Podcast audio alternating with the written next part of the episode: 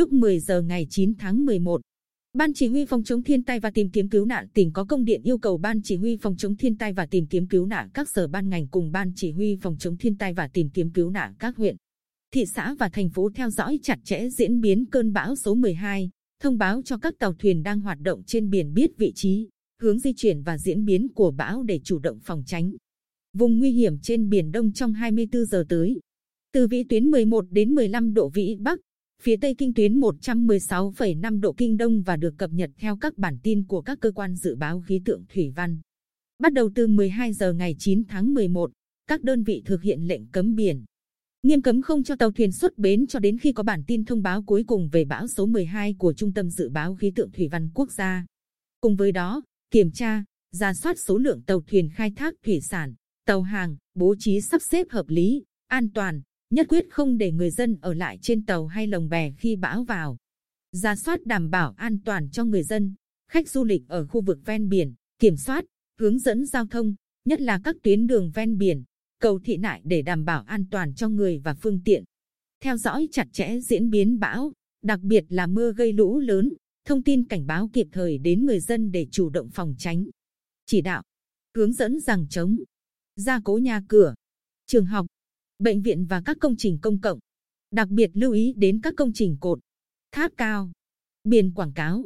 nhà cao tầng đang thi công, phòng khi gió giật mạnh. Bên cạnh đó, triển khai phương án sơ tán dân tại các khu vực thấp trũng, dễ bị ngập lụt chia cắt và các khu vực người dân sống ven các chân núi có nguy cơ cao xảy ra sạt lở đất, đặc biệt khu vực chân núi Bà Hỏa, chân núi Vũng Chua thành phố Quy Nhơn.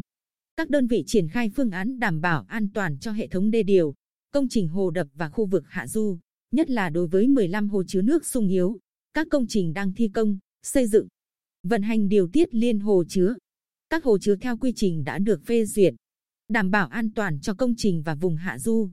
tháo dỡ các vật cản, các mảng bèo trên sông, cầu, cống đảm bảo đê kè sông, đê kè biển. Hiệu trưởng các trường học theo dõi diễn biến của bão lũ. Khi xuất hiện lũ lớn thì chủ động cho học sinh nghỉ học.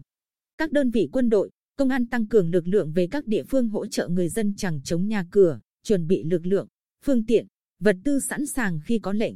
Ủy ban nhân dân các huyện, thị xã,